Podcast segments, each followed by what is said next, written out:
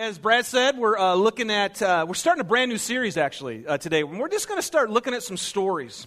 Um, the Bible is just chock full of stories, and they're, they're people's lives that God was involved in. And we learn so much about God, and we learn about uh, each other, about human nature, about people, when we just look at the stories that are in Scripture. And what's really cool is many times when you're reading these stories, you'll start to see your own in them. Um, because right in this room, right here, every single one of you, God's writing a story. And you're in the middle of it right now. You've got some history you're able to look back and see, but you have a whole lot of future that's going to be taking place in your life. And I just, uh, we're, what we're hoping in these next, this whole month of July is that we will be reminded that God is the author of our stories. And if we let him write the stories of our life, man, things can be really, really, really cool. And as we call it here at K2, the adventure with God.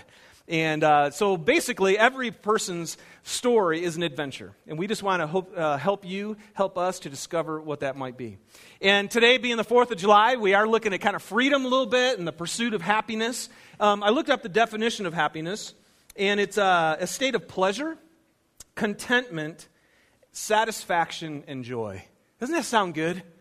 I mean, I mean to have those things in your life, pleasure, contentment, satisfaction, and joy. And uh, so uh, let's just think about that for a second. What are some things that you pursue that you think are going to bring happiness into your life? Bring some of this contentment, satisfaction, pleasure, and joy. What are some things you guys pursue?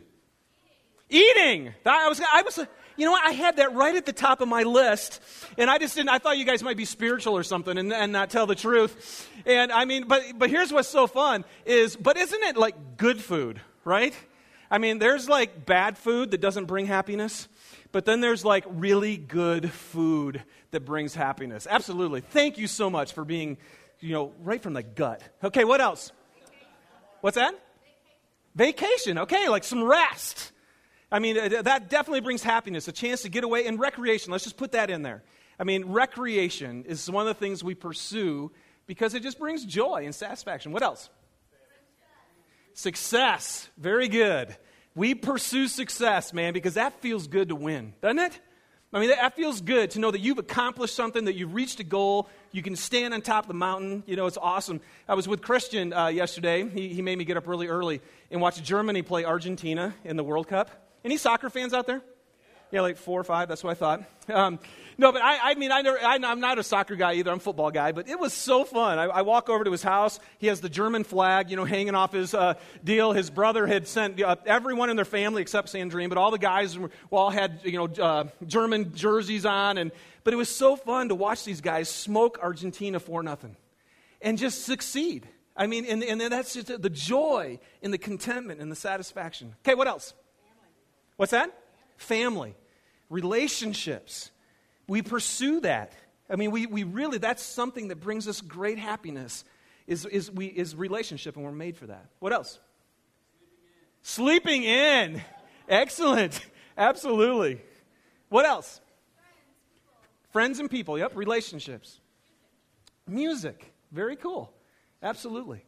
All right, let's see what else I got down here. Um, entertainment, good relationship, sex, producing, producing something. That's kind of like the success thing. But even that, like just being productive, whether it's music or art or even a product or a service.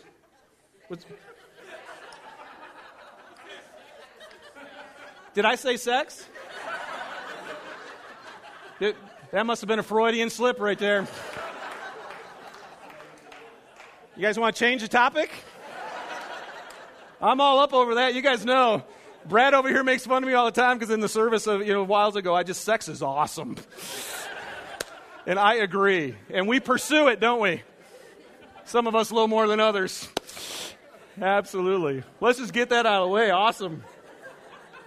I'm going to write that in my list here. I don't think Susie's here today, is she? All right. Awesome. You know, the other thing, the only other one, I, the only other one I think I had on my list were just uh, were good looks. There's a, a real pursuit physically uh, to make ourselves look a certain way uh, that just brings us happy when, and contentment and satisfied when we feel like we can look in the mirror. All right. So, and this is the American right, isn't it? I mean, as, as Brad read, we're all free, we're all created equal, so we can actually pursue happiness. I mean, that's, that's what I, so this day that, and I am, and I am so grateful if I really stop and think. I was just watching uh, Little House on the Prairie yesterday with my, with my kids, and, uh, and they had this uh, deal on where there was a Russian guy, uh, uh, you know, who, who got his land taken away by the government, and everybody was angry and down, you know, playing the government. And then the guy at the end stands up and he goes, Are you guys kidding me? He goes, This is the greatest country in all the world, you know, because we're free to pursue happiness. In fact, I don't know if you can actually pursue happiness if you're not free. I'm not sure if you could even do that. So, Ecclesiastes chapter 3, verses 12 and 13 says this I know that there's nothing better for men than to be happy and to do good while they live, that everyone may eat and drink and find satisfaction in all his toil. This is the gift of God. It's the gift of God. So, Think about this for a second. Um, if, if God wanted to give you a gift, if He came to you and He said, I would love to give you one thing, one thing, I'll give it to you. What would you ask Him for? Think about happiness. Think about it just for a second. What would you ask Him for? God says, I'll give you one thing. That you could see yourself what? Cool. That I could see myself the way that he sees me. What else? Anybody? Wisdom? Eternal life. Peace? Good. A couple pieces. Anybody else? The Lions to win the Super Bowl?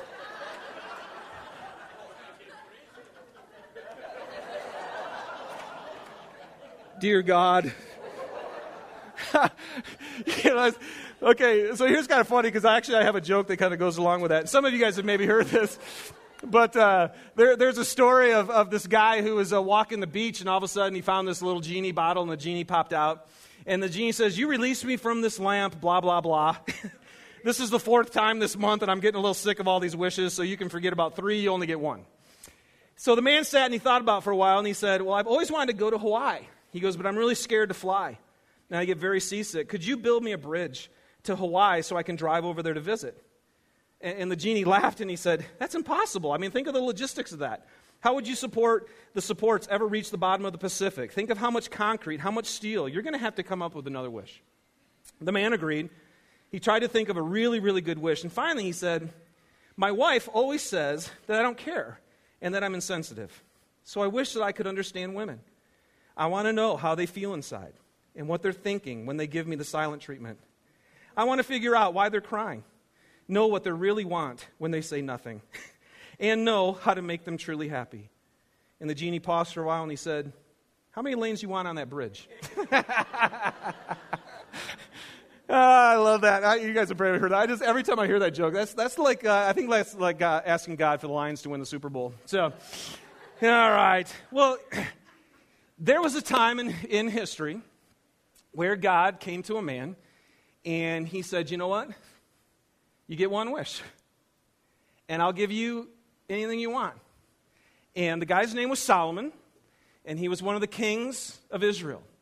Solomon was the son of David. Um, if you know David, David and Goliath, David, David the great king, David the one who the lineage of Christ follows through. Well, Solomon was his son. And he actually, when David died, Solomon was really young. He was a, he was a young kid actually, but other people were trying to sneak onto the throne. And so David, when he heard that, he said, No, I want Solomon, Solomon, my son, to really be on the throne. And so he moved quickly and got him placed in there. And during this time, right off the bat, God goes ahead and he says, uh, Ask for whatever you want me to give you. That's just, isn't that cool? Can you imagine? I mean, seriously, for God to come to you and say, Ask whatever you want for me to give you. Let me, uh, I'm going to read to you in 1 Kings chapter 3, uh, Solomon's response. Starts in verse 6. Solomon answered, You have shown great kindness to your servant, my father David, because he was faithful to you and righteous and upright in heart. And you have continued this great kindness to him and have given him a son to sit on the throne this very day.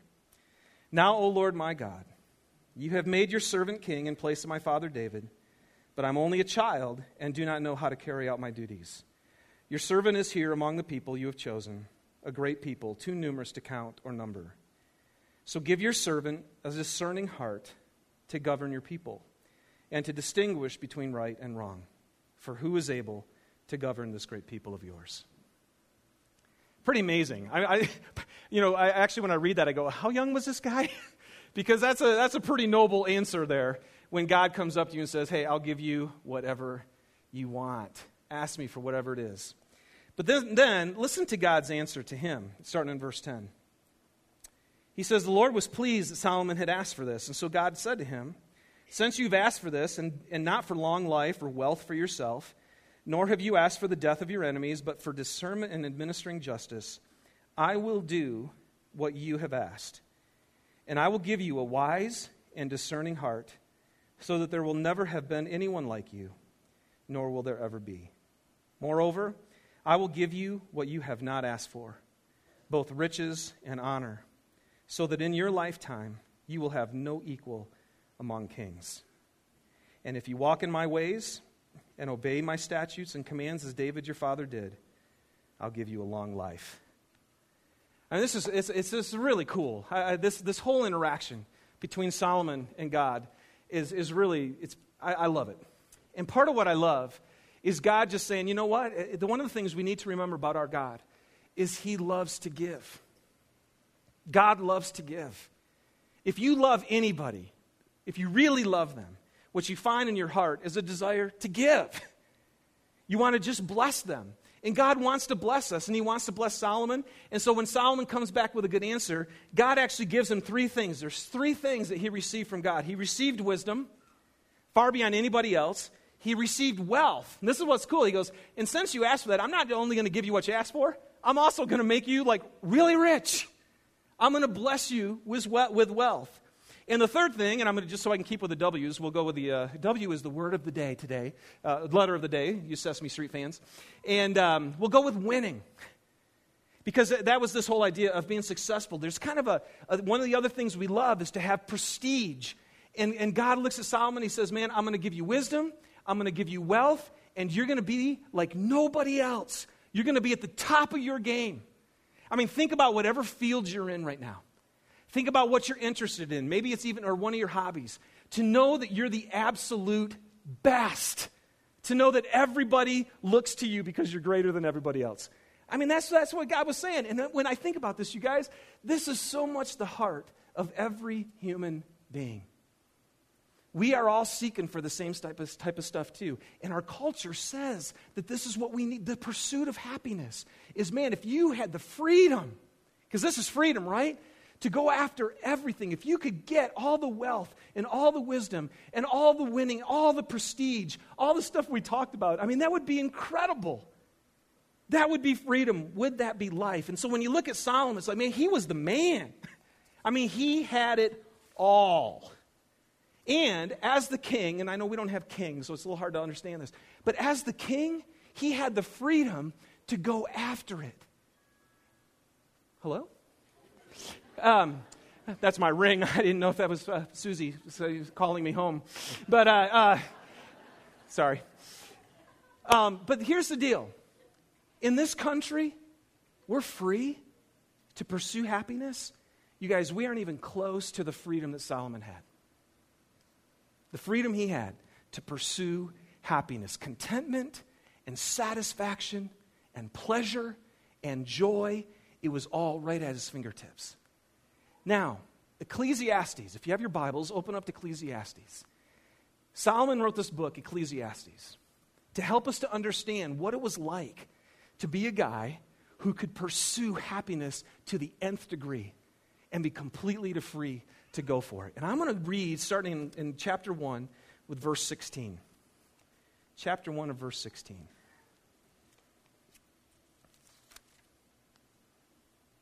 He goes, I thought to myself, Look, I have grown and increased in wisdom more than anyone who has ruled over Jerusalem before me.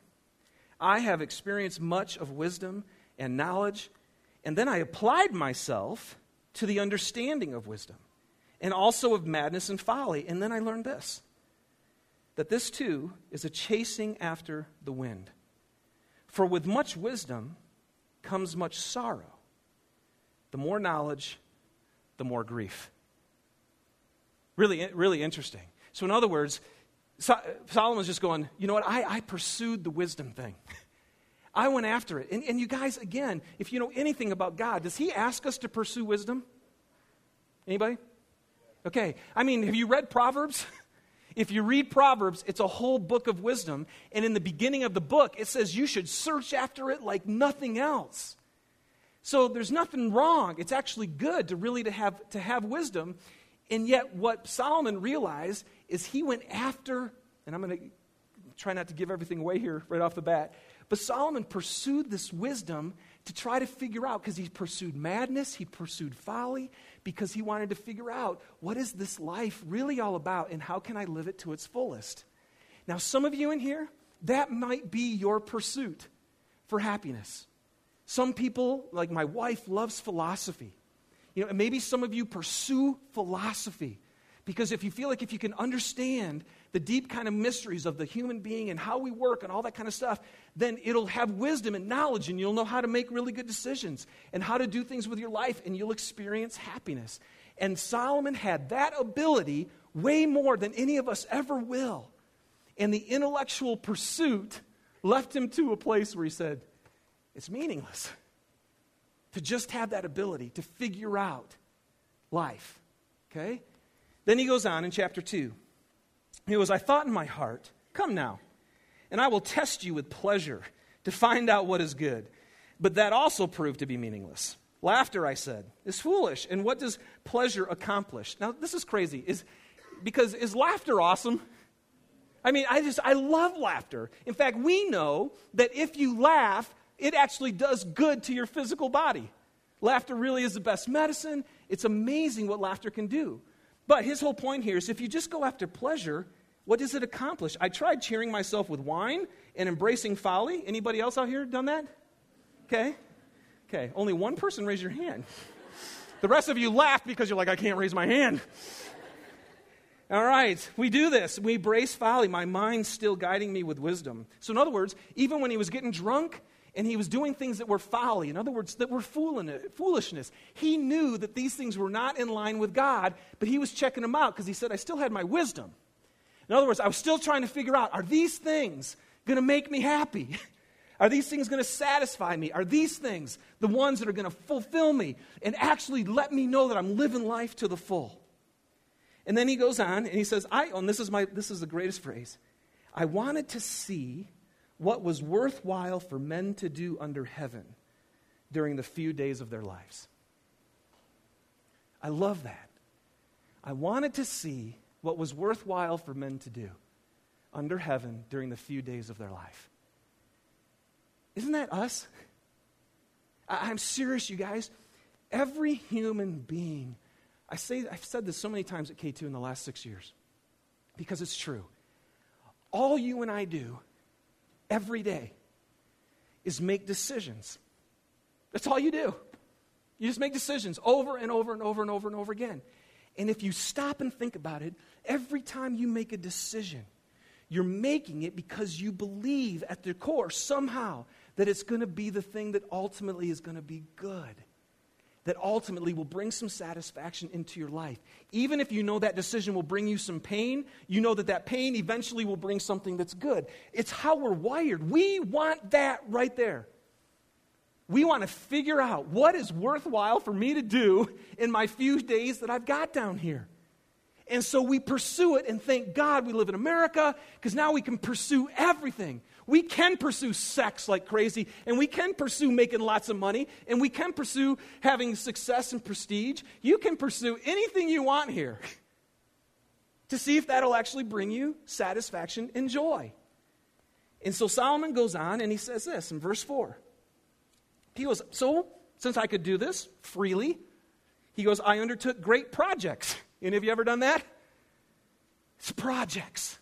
Because then, then I'll produce something. And doesn't producing something make you feel good inside? It, it does. I, I, and it does. I'm not saying it shouldn't. I love it when we produce something, we take on a great project. He goes, So I built houses for myself, and I planted vineyards. I made gardens and parks and planted all kinds of fruit trees in them. I made reservoirs to water groves of flourishing trees. I bought male and female slaves and had other slaves who were born in my house. I also owned more herds and flocks than anyone in Jerusalem before me. I amassed silver and gold for myself and the treasures of kings and provinces. I, uh, uh, let me just stop right there. And the, in, in, you guys, so basically Solomon here is just going, you know what? Let's see if stuff does it. Let's see if having lots of things and everything that I want in my life, because he had it. You guys, this is crazy how much wealth he had. The weight, there's another verse in, in, in the scriptures that says, the weight of the gold that Solomon received yearly, yearly, every year, he received 25 tons of gold. And then it said, not including the revenues from merchants and traders and from all the Arabian kings and the governors of the land. So basically, Solomon said, dude, if you've gone after it and if you've tried stuff, I've had way more than you. Okay? So he went down the wealth path. And then he goes on in verse, uh, let's see, verse 8 which I just read. He amassed silver and gold for himself, treasures of kings and provinces. And then he says, I acquired men and women singers. And, and I was just sitting there, and so basically, I think he was just saying, hey, because uh, entertainment, how many of you love entertainment? I mean, I, I just, I mean, entertainment, I, I, I love it. I love to be entertained. It, it's, it brings joy and satisfaction. It really does. So Solomon could have it, so he's like, singers, dancers. He just brought them up. And then I love his next line, which we've had fun with already. He says, I acquired men and women singers and a harem as well. Dot, the delights of the hearts of men. In other words, this dude thought, you know what else? We, we said relationships, but for Solomon, it was women. He goes, you know what? This is the delight of a man. Men, do we love women? How do you, how do you girls feel? Uh huh, yeah. Women, do you love men? Okay. Well, see, I thought that was going to be just the opposite. Be, I, I, thought this morning I was saying, men, do you love women? Yeah. And women, do you love men? Uh, you know, I don't know. Yeah. but, but, but, okay, so here's the point. Solomon was like, you know what? He, he knew sex was good too. He had 700 wives and 300 concubines. I love that word, concubine. But he had, th- he had a thousand women that he could have sexual relationships with. This guy was like, can you guys imagine? A thousand women. This was ridiculous. But this guy was just saying, you know what? The delights of man, sex is good. I'm going to pursue that because that's going to bring me happiness. So he had all of that. And then we go on in verse 9, and he says, I became greater by far than anyone in Jerusalem before me, and all my wisdom stayed with me. So, you want to talk about winning? He was the greatest by far. I mean, I mean, there's a place where, where the Queen of Sheba comes to, to Solomon and says, You know what? I'd heard about your incredible wisdom in the, in the amazing stuff that you're doing with your country. And he, she goes, And I came because I had to check it out for myself. And she goes, And it's far beyond what I even heard. She was like, You're the man. You are far beyond anybody and everybody else. So, you guys, in your pursuit, and I don't know what it is that you're pursuing, to find your contentment, to find your satisfaction, to find your pleasure, to find your joy. But I can tell you this right now how you're spending your time, how you're spending your energy, how you're spending your finances, how you're spending all of that. It's revealing to you what you think is going to make you satisfied and full and complete. I believe God put that desire within us and we go after it. And maybe some of you've got it. Just like Solomon. I had all the relationship I could handle. I had all the stuff I could handle. I had all the success I could handle. I had it all. And then in verse 10, he says, I denied myself nothing that my eyes desired. I refused my heart no pleasure. My heart took delight in all my work, and this was the reward for my labor. Yet, when I surveyed all that my hands had done and what I had toiled to achieve, everything was meaningless, a chasing after the wind, and nothing was gained under the sun. Now, when I, when I read that, I, I just, I always think about this. I think some people would read that and go, that's hogwash, man. I've got stuff and it works. You know, I am at the top of my game and I, I, it actually is really nice. I've got the, you know, this relationship. In other words, here's the point the accumulation of the things that you and I can pursue because we live in America to make us happy do work. They can work for a while. But we also know the stories of people who have everything, and on their deathbed, they realized the same thing that Solomon said they had nothing. And so, what happened? How in the world did Solomon come to a place where he was free to pursue happiness and attained all of it? And then, after he gets all of it, he looks at it and he goes, Man, this is meaningless. It's like a wind, it's a chasing after a wind. It's not satisfying my soul. It's not filling my heart and giving me what happiness, the actual definition of happiness, really is. So, what happened with Solomon, you guys? Here's what happened um, is his focus shifted. His focus shifted.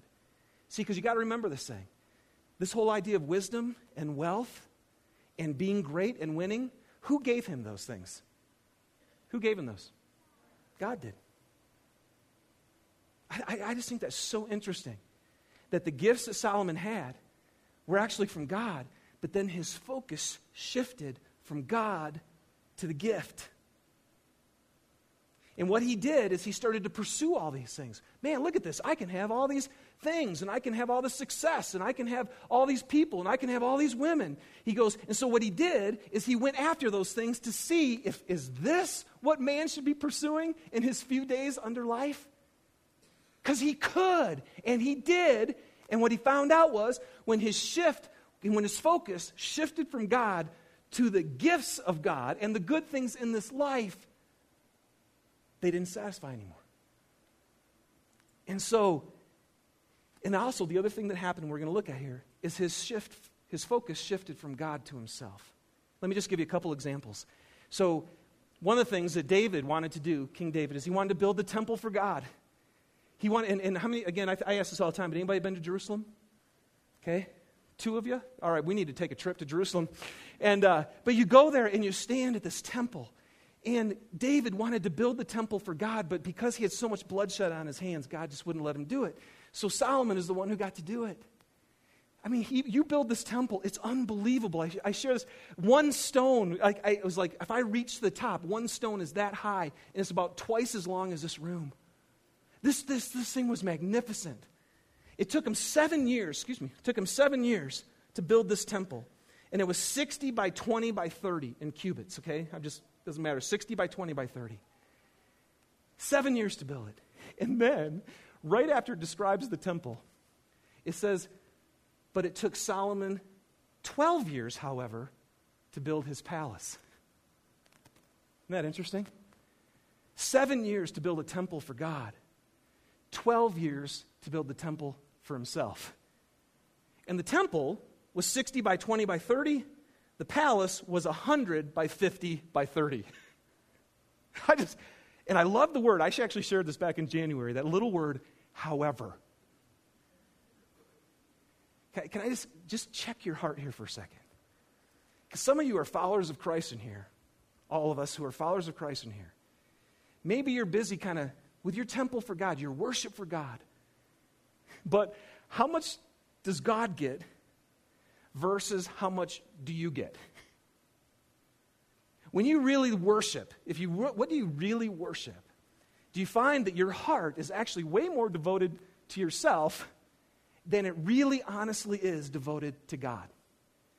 And this was one of the first signals for Solomon. Yep, he built the temple for God. He dedicated it. It was an amazing service, unbelievable.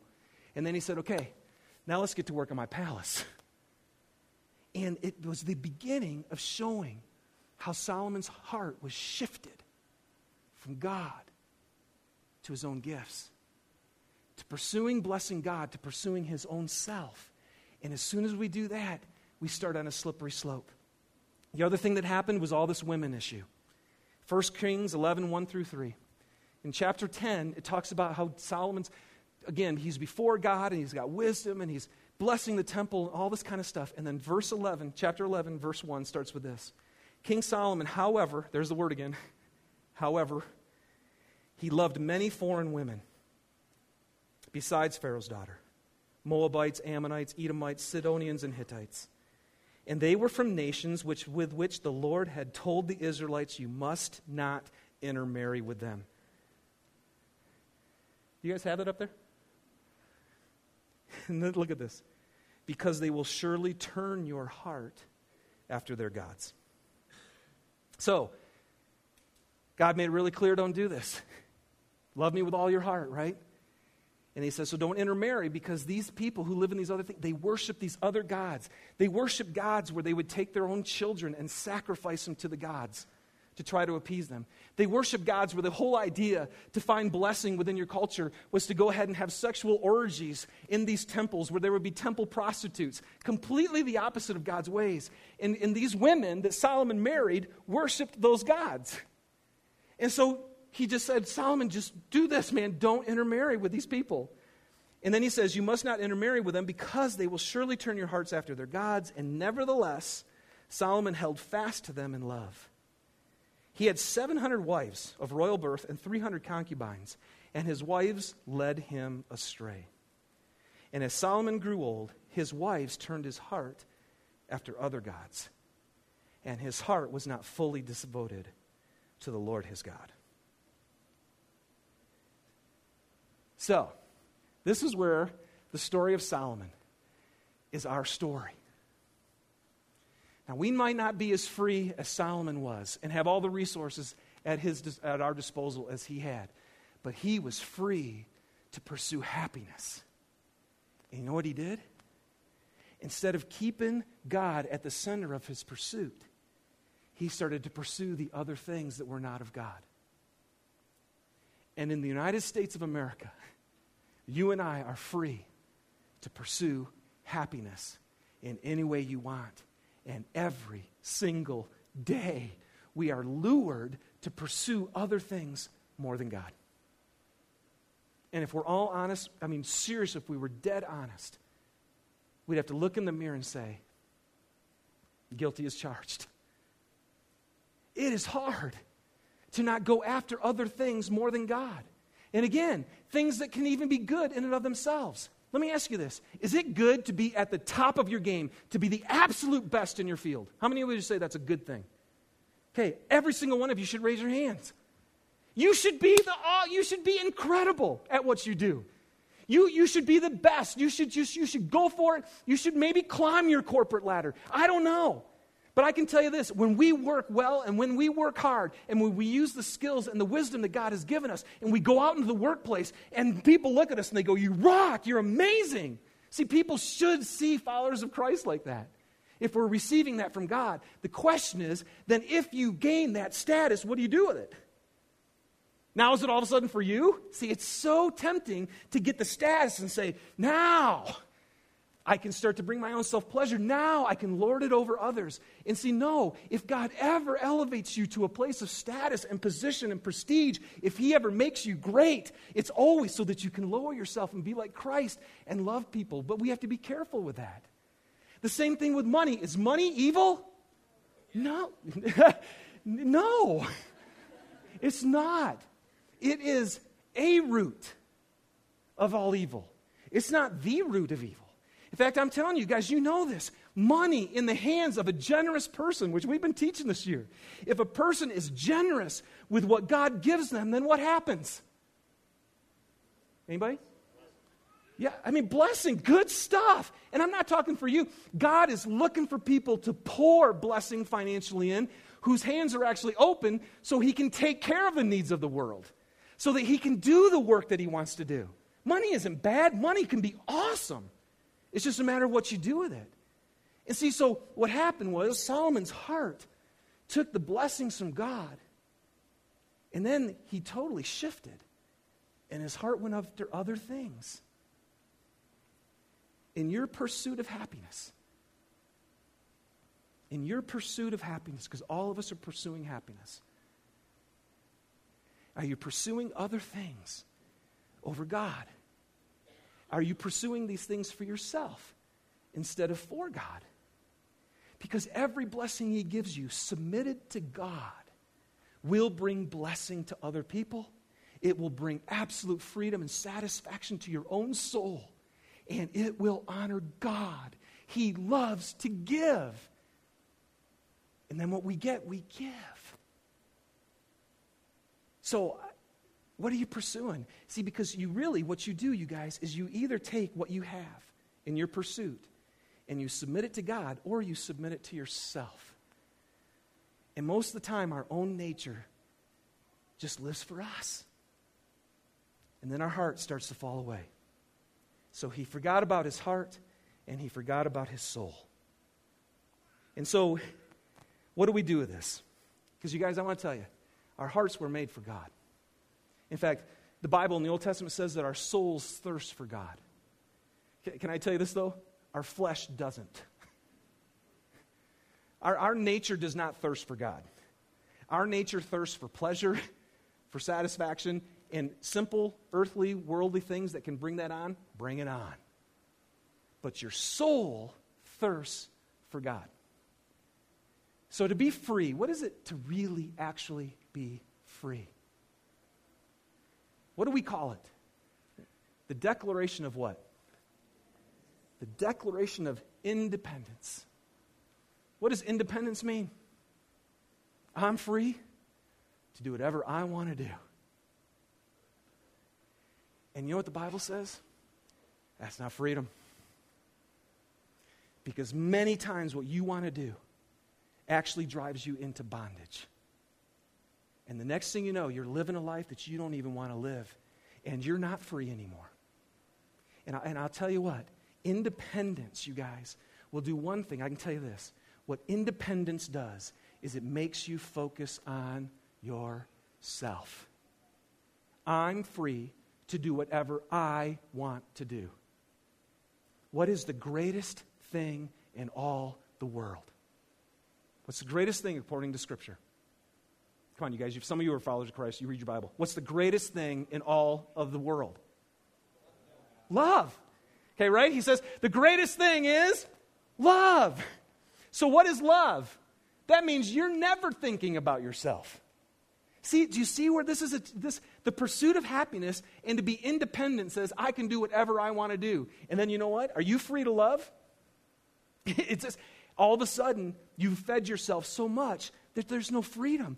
Real freedom is when you're free from yourself. I mean, come on, enter into a marriage and be free from yourself. Where all you can want to do is give to the other person, the other person wants to give to you. I'm telling you, be in any relationship and be free from yourself. The world would be amazing if all of us were free to not think about ourselves, but to think about the people around us. And so Jesus Christ comes in and he says, You know what? If you hold to my teachings, then you're truly my disciple.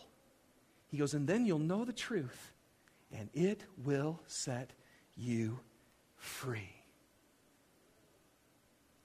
If you hold to my teachings, then you're really my disciples. And then you'll know the truth, and the truth will set you free. Whom the Son sets free is free indeed. We just did this series through Second Corinthians. It says that Jesus Christ died for all so that those who live should what? No longer live for themselves, but for Him.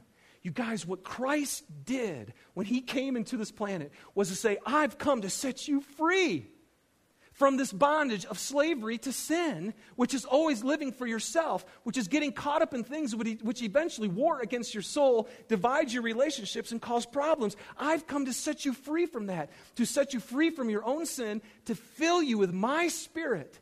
Because the Spirit of God is always love, and it's always about giving Himself away. Jesus was more free than anybody in the world, and He wants to make you and me like that. I mean, that's so you guys, it's not the declaration of independence. With God, it's the declaration of, in, of dependence. The declaration of dependence. I am coming to God and I'm going to trust Him and seek Him with all of my heart. So, you guys, you know what? we, we said this all the time we started K2. It's not about you. when we had a launch team, I mean, everybody knew that. How many of you were on our launch team when we started? You guys remember Jim and Heather? I mean, we nod yet, and, and Brenda. I mean, we just we just said, you guys, it's not about you. We had 100 people who started this church who were sacrificing themselves all the time. And it was unbelievable to be around a group of people when it wasn't about you. Because then you're free to give yourself away and to love. You, got, you know, and let me just, uh, one last thing here, which is so crazy to me about this story. Here's Solomon. And God made him the greatest man, more wise than any other king, more wealth than anybody else had more wives, more everything. And, and, I, and this was wild. I never had noticed this before. So I open up, there's two accounts of his story. And I open them up and I look at him and I go, man, I want to see, how did his life end? And you know what's hilarious? You get to it, and it says all of a sudden, he goes, it, well, I don't have it down here, but it just ends. It, it just, well, let me actually just, because this is so crazy to me. In 1 Kings 11,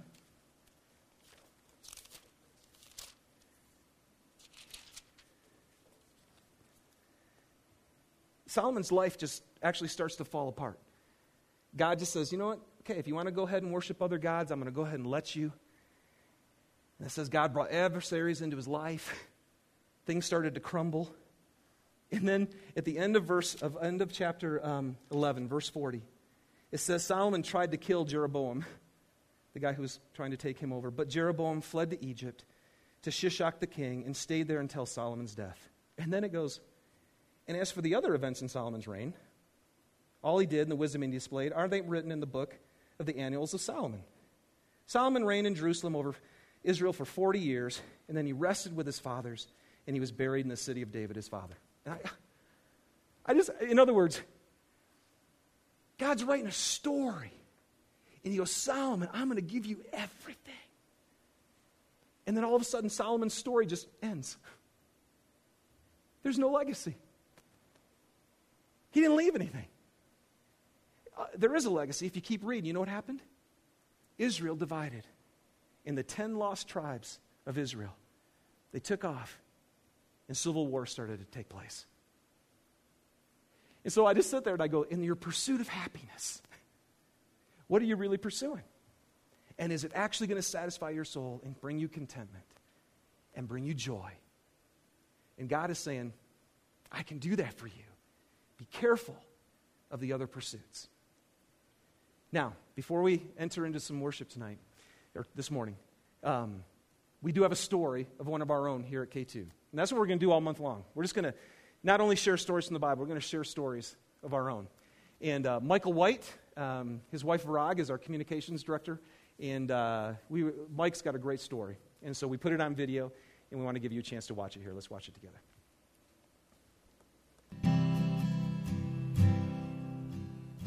My dad was an Army officer, and so I grew up in a military family, and we moved around a lot, pretty much every year.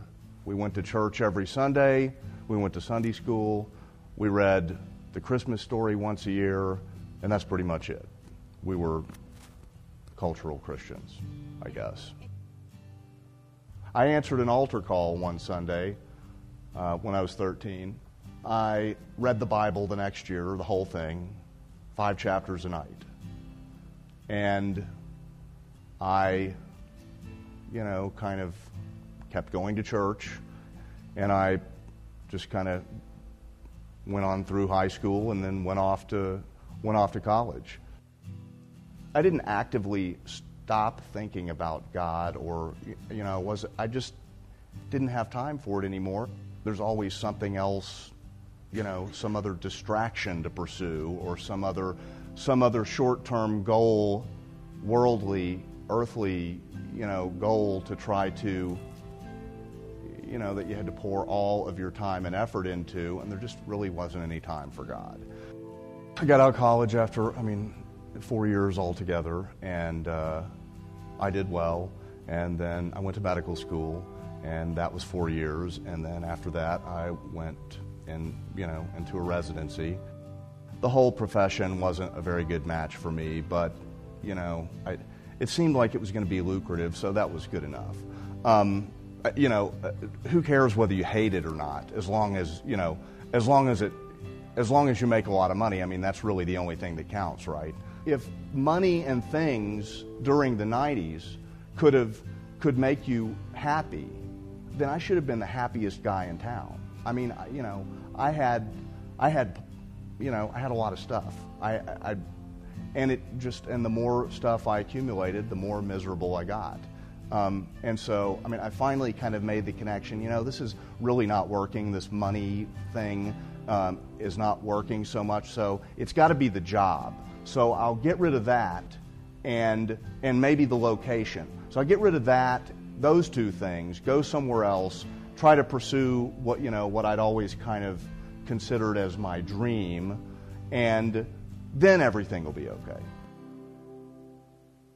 So I moved to New York and uh, got involved in film and drama, acting, screenwriting, directing, and I gave it seven years. It didn't really work out.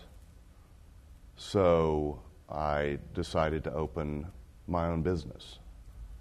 I spent uh, about a year planning and, you know, and constructing a basically a boutique medical practice that I that I was gonna that I was gonna open in New York. The initial business model is based on hotel occupancy and um, kind of providing urgent care service to hotel, you know, to out of town guests so that they don't have to go to the emergency room. So I opened this I opened this business one day at about a quarter till eight in the morning. My parents are there. I, you know, I'm like, the, the, the, the place is built out. I've got all the stuff. I, you know, I've, I've, I've invested like every cent that I have um, in savings and what have you in this thing. 15 minutes later, I get a call from my sister. She says, uh, uh, Mike, a plane just flew into building two of the World Trade Center. I just felt like I'd been hit in the stomach with a baseball bat. I, not because, I mean, you know, the hotel occupancy goes from 100% to 10% overnight. Just everybody's gone. So the business is on its way to failing. And then I find out that my mother has pancreatic cancer. So, so you got 9 11, the business failing. Now my mother has terminal cancer and then the business fails and bankruptcy, and now I'm leaving New York to go and care for my dying mother. And I just, I mean, I just completely, I had a breakdown, basically. I mean, I was practically catatonic. I couldn't leave, I, you know, it was depression, I guess, uh, but I couldn't do anything. Somehow in there, I managed to meet my wife and get married. So we move here and to be to be near family. We lived with my uncle, um, my aunt and uncle, for like a year after we moved here. Um, and this is still when I, was basically not just not functional. So I'm not looking to go to church, but my wife wants to go to church and she wants me to come with her. I agree to go to church with her. And this, so we come to K2, Redbox in January of 2009. And, you know, we kept coming back. I remember I came, and this is after, I don't know, it was probably, so after a couple of months, this is in like March, I think, of last year. I remember just saying, not out loud, I mean, in, in during worship or something, that, you know, I just. I just can't I can't do it anymore. I just can't I can't go on like this. Jesus, can you just you know, can you do it for me? And yes, he could actually. After 30 years of trying absolutely, I mean, literally everything, almost everything that you could think of in the way of worldly pursuits or different spiritual so called pursuits. I mean, I tried everything, and none of it worked except this one thing is the only thing that works in my experience. It's not enough to have everything materially. That doesn't do anything for you on the inside, which is the part that you, you know, doesn't do anything for your soul or your spirit, which is ultimately what you know what people are, are what at least for me what I'm looking for is a spiritual meaning and a spiritual purpose, um, which you can't get that in the physical world. It turns out that I had it right when I was 13. Jesus, He's the purpose. It was, it was Jesus all along.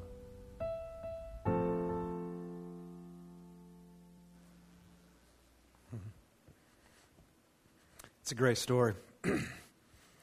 um, Mike was sharing his story with us when we were doing some one of our classes, one of our base camps, and he just said that when he first got here, there were some friends that really enveloped he and Vrog into their life and their home, and actually are the ones who kind of got him to come to K2 in the first place. And, and about a year later, they got together uh, to have some lunch, and uh, and the people just looked at him and just said, dude, you're a completely different person. you're completely different. And I just, sitting here, you guys, I go, what do, what do we do in this pursuit of happiness? What do we do? Well, here, here's the deal. I, I think what we do, you guys, is, is we need to realize that what we were created for.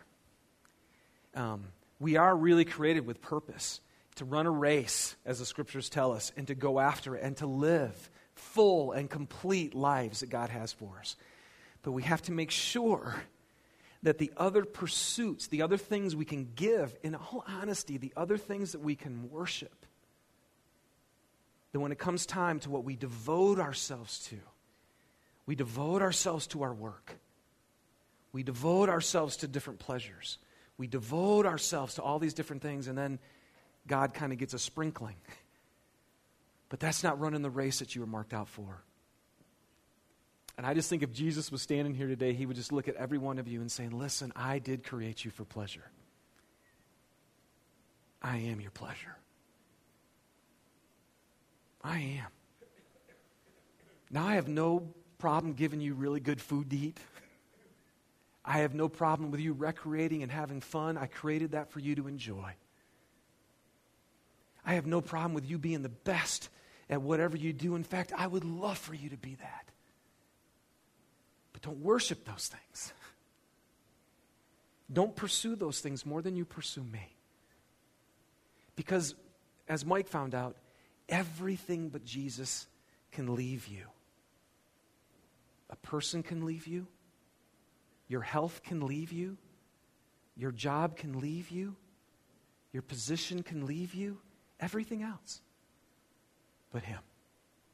So pursue Him with all your heart. And maybe what you need to do today is you just need to sit there and do some work with God. And that's where we're going to give you a chance during this worship time. Band, if you guys want to come up, um, is we just want to give ourselves the opportunity now to just come before God and to say, Lord, what am I really living for?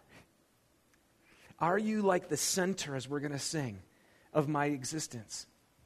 Am I like Saul or Solomon, who started off with a great heart for God and wanting to do things for him, and I've totally switched over? I'm actually pursuing other things more than you. Today, right now, is your chance to say, you know what? I actually want to be free. I want to be free from all that other stuff. And I want to be free to pursue you, God. And I'm just going to ask you guys, while we worship right now, to just do that. This first song, it just says, Take my heart, I lay it down. See, because remember, the issue was his heart. Not the things he was, it was his heart, his soul. So take my heart, I lay it down at the feet of you who's crowned, and take my life, I'm letting go. I lift it up to you who's throned. And right here, right now, you can decide if you're going to really pursue freedom, if you're really going to pursue happiness, because God does want to give it to you. So let me just pray for us, and then we're going to enter into worship together. God, I just want to say thank you to you because you are the one who satisfies our soul. That it is a life that's surrendered to you. that holds to your teachings, Jesus, holds to them, that really actually finds out what truth is, and then becomes free. And Lord, I just want to pray for every heart in this room right now that's not free. For every heart that somehow is bound up in things that are not submitted to you, that are taking us on paths, dangerous paths like Solomon was on. And I just would ask, God, I just want to ask, would you just pour your grace into this worship moment here right now? And meet us as we sing to you. Meet us. And help us to see what it is that we need to surrender to you here now, right now, so that we can be free. Really free to love you and really free to love each other. Meet us now in Jesus' name.